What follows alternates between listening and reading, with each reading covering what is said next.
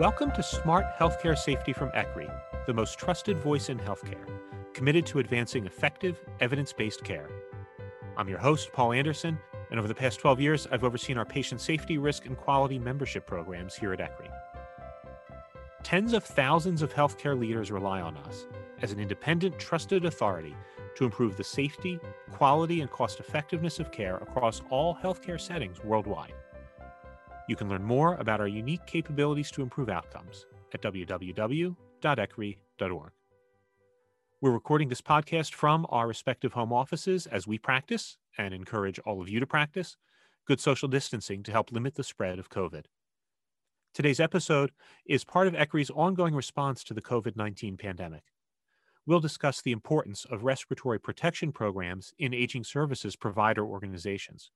Nursing homes have recently been assessed millions of dollars in fines for failing to have effective respiratory protection programs in place. We'll look at what the rules require, why nursing homes may struggle to comply, and answer some questions we've gotten from our member organizations. To get us started, I'll ask our two guests to introduce themselves. My name's Maureen Casson, and I'm the Medical Director of Infection Prevention and Control at E C R I. This is Jean Harple, and I am the Operations Manager of the Aging Services Department at E C R I. So, uh, Maureen, I'll, Maureen, I'll look to you to get us started. Um, I mentioned in the beginning that we're starting to see OSHA uh, implement some fines for failure to comply with the respiratory protection standard. Um, can you outline some of the basic requirements uh, of that standard and, you know, maybe talk about a little bit about why it's in place, who does it protect? Okay. First, I'll mention that this standard really um, states that the employee employers develop a written site-specific plan if there's any risk that the employees are going to come in contact with a respiratory hazard. And in general terms, the plan outlines the safety needs, determines which equipment's appropriate, and documents um, the needs and the, their plan. So the plan's developed to protect not only the healthcare personnel, but anybody who's going to come in contact with a potentially hazard of respiratory pathogen. This could include, in, in addition to the personnel, security, food service, environmental services. So it's very, very important to determine who's going to need protection and what protection's appropriate to the situation. So, you know, Maureen, if if the if the, the you know the individual sites have to have a, a site-specific written respiratory protection program, um, what what are some of the key elements that are going to have to be represented in that plan? Well, the first step in developing a respiratory protection plan is really ch- choosing a respiratory protection administrator. This is an individual who is willing to oversee and develop this plan. There's no special training that's required, but they really have to be committed to developing this plan and changing it as needed along the way. There should be one specific person in charge to maintain the cohesion and um, the consistency of the plan. You know, if the healthcare system has a number of different campuses, uh, it's reasonable to have one person per campus. The uh, first step in developing the plan, the administrator conducts what we call a hazard assessment. So the administrator looks at who's performing what duty and is there a hazard associated with that duty. Um, this is documented in a form, and if any hazards are found, the next step is to determine what is the appropriate equipment. If it's determined that respirators are appropriate to the, the airborne hazard, then the employee is going to need to have a medical evaluation prior to fit testing. Uh, a lot of people are surprised to hear this, um, but the medical evaluation is really important in making sure that the employee is able to tolerate the respiratory equipment that's necessary. Some medical conditions, such as some breathing problems, claustrophobia, anxiety, may make it very difficult for certain employees to tolerate um, fitted respiratory equipment. The, the medical exam uh, starts with a questionnaire then a brief medical exam, and the findings are documented, including are they able to use respiratory equipment, or do some changes need to be made, or are they unable to tolerate it altogether? Um, following medical testing, we, the employee will get what we call fit testing. And this is a, a series of maneuvers to make sure that they are able to wear a mask with a tight seal. If the seal is not tight, then there's going to be inadequate protection. The findings of this fit testing are documented, and the fit testing needs to be repeated annually. A failure to repeat the fit testing annually is a big area um, where fines are levied. In addition to all this, there's training uh, in the use and storage of dispo- and disposal of this equipment. And all these um, training sessions have to be documented. So there's a lot of record keeping that goes into the respiratory protection plan, but it's very important, and these documents need to be accessible to OSHA on request. Um, another thing that is included in the written documentation is any exposures to, patient, to uh, employees and the mitigation steps taken um, to make sure these exposures don't happen to anybody else. Um, finally, the administrator really needs to, to solicit feedback from the employees. They may find that uh, upon questioning, the employees are having a difficult time with the respirators, they're not using them properly, or they've forgotten the training that they received months prior. The, any revisions that are made um, because of this feedback should be documented. Now, OSHA doesn't really outline how often the respiratory plan should be revised, but E C R I recommends at least annually. Okay, and, and Jean, let me bring you in. You know, we've discussed that historically nursing homes maybe haven't been, um, I'll say maybe they haven't been as attentive to the rule as say uh, folks in hospital settings have been. Is that is that a fair characterization? And if it is, how come?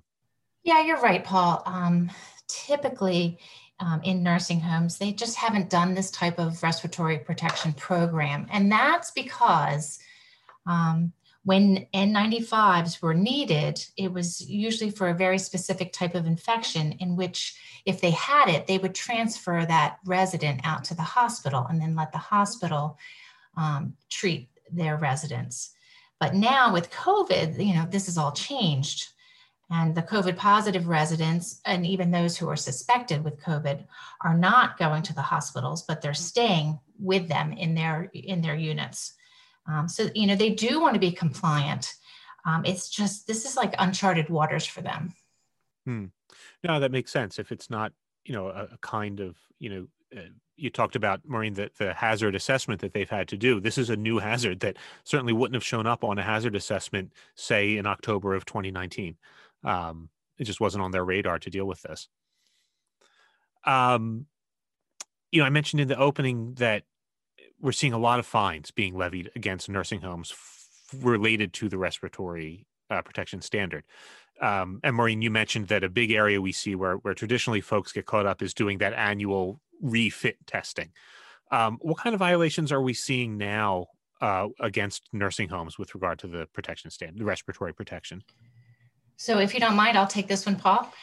Um, just on Friday, the U S Department of Labor's Occupational Safety and Health, Safety and Health Administration announced on Friday that they have levied three point four million dollars worth of fines against operators. And many of them are senior living providers, of course. And as Maureen did mention, they've been cited for failing to implement r- written respiratory protection programs, failing to provide that medical evaluation for their um, staff, the uh, respirator fit test and training on the proper use, and failing to report an injury, illness, or fatality. Those are the main areas where they're being fined.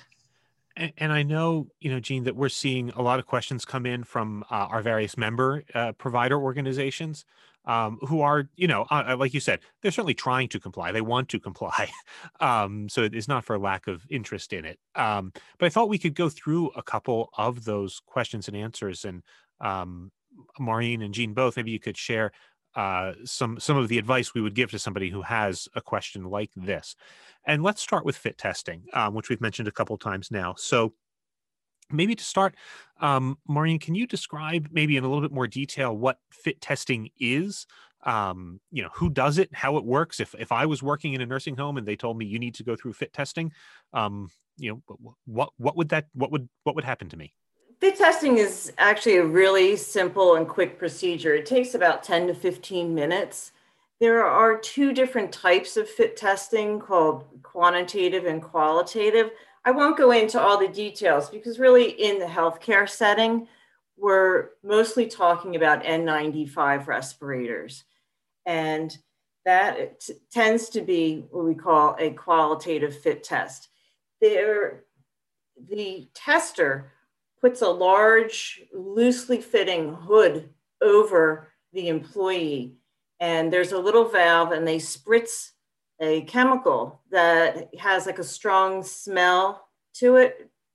One of the examples is bananas. Um, the employee without a mask verifies that they can smell the banana or the saccharin or whatever the test chemical is. And then they put the mask on. And the point is that you're not supposed to be able to detect this scent if the mask is fitting properly.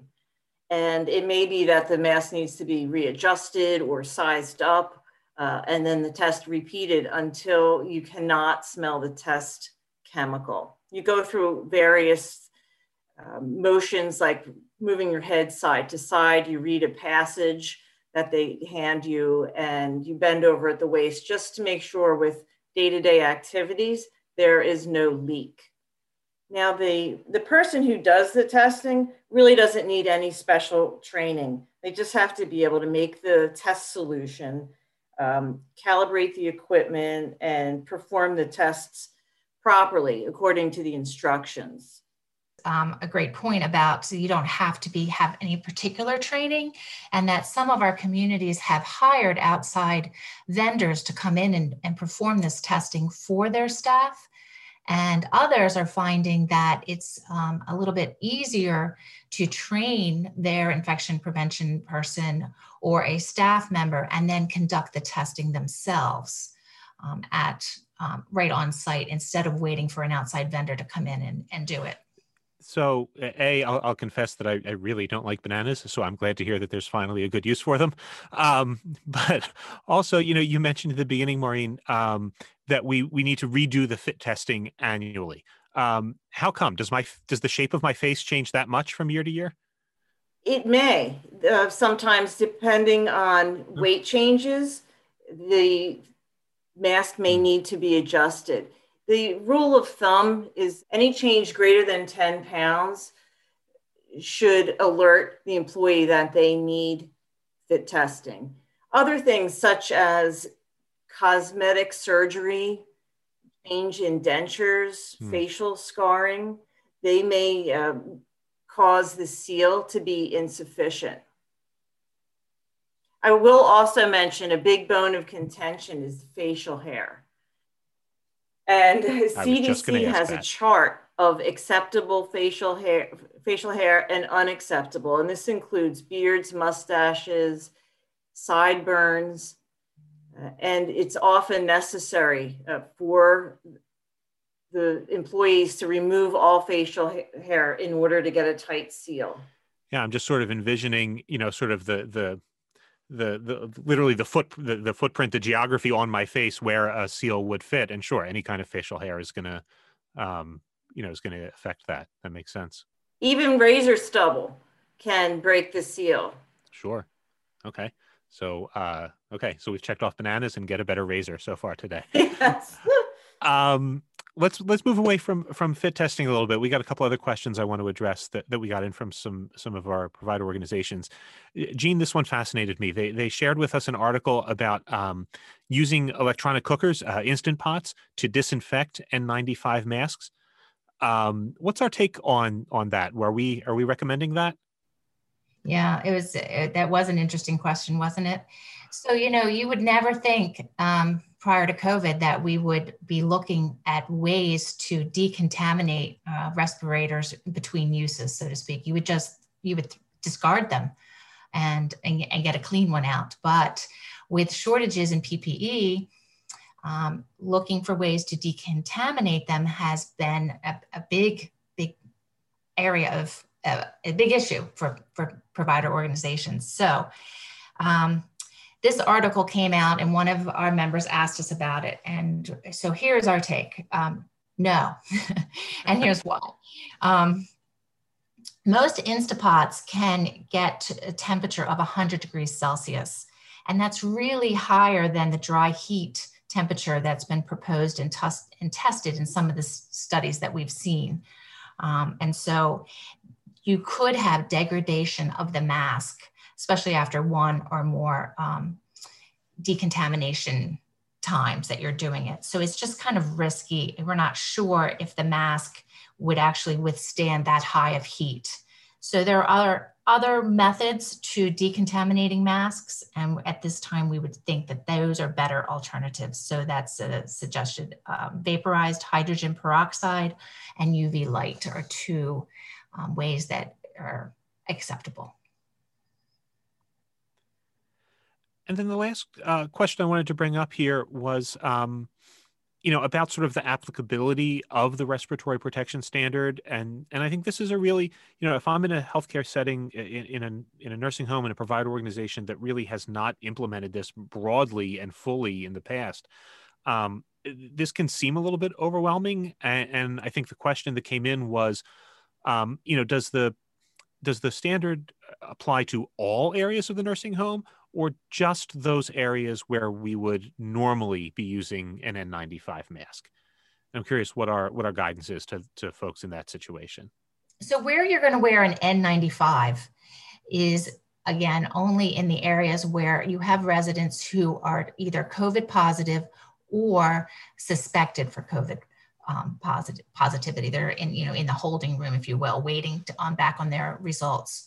So that's where you would want to wear an N ninety-five, and those are the areas that would need to wear an N ninety-five.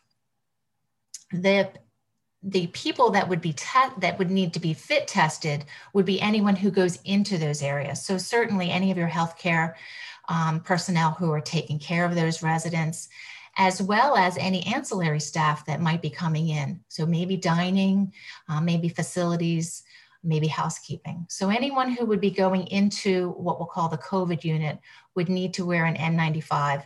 And therefore, that is where you have to have your respiratory protection program init um, initiated.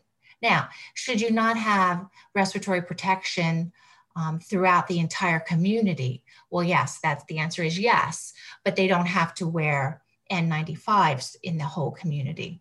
But you do need to know when do you wear when do you wear a regular mask, when do you need an N ninety-five.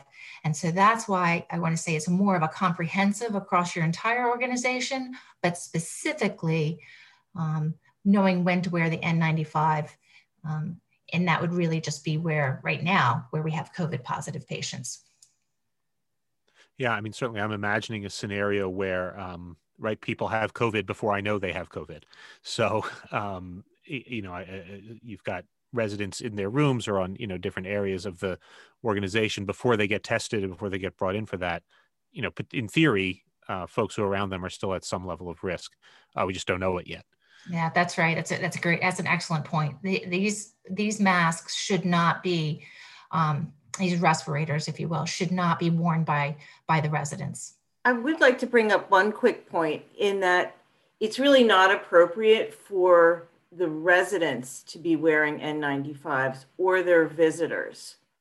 It really, they really should be reserved for people who have an identified hazard, have had the medical exam, and have undergone fit testing. The residents can wear surgical masks to protect others, but not N ninety-fives.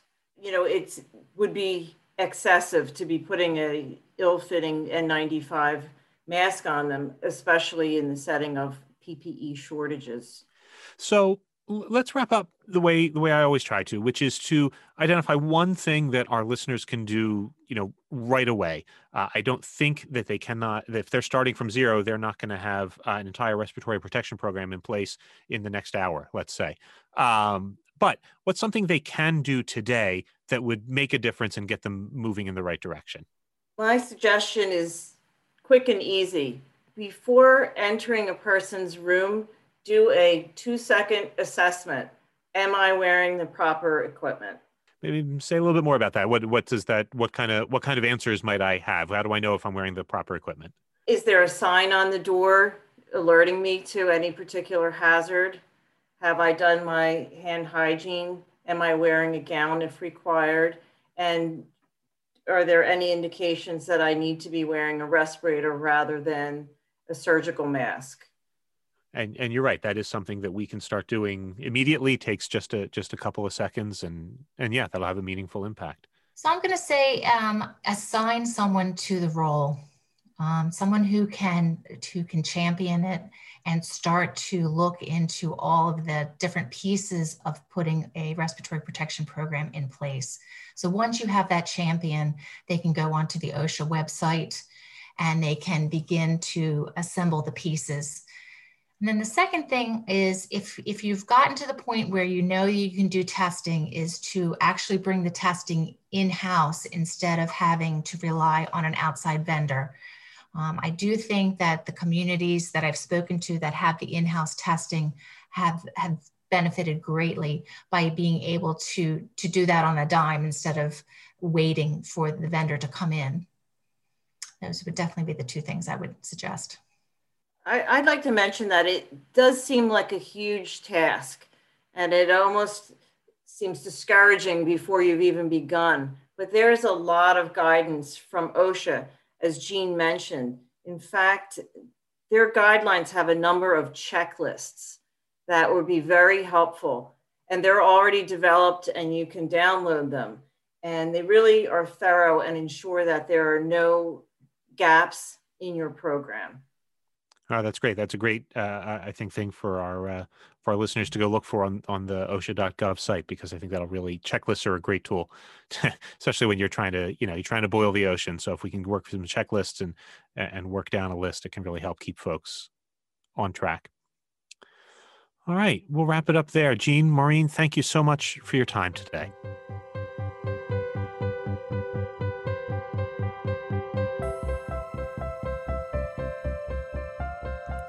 You can find more publicly available resources for responding to the pandemic on ECRI's COVID nineteen Resource Center, and members of all of ECRI services can find additional members-only resources in our Healthcare Recovery Center. Be sure to subscribe to Smart Healthcare Safety on Spotify, iTunes, Google Play, or wherever you get your podcasts to get our latest episodes. We welcome your feedback. Visit us at ecri dot org slash podcasts or email us at ecri podcasts at ecri dot org.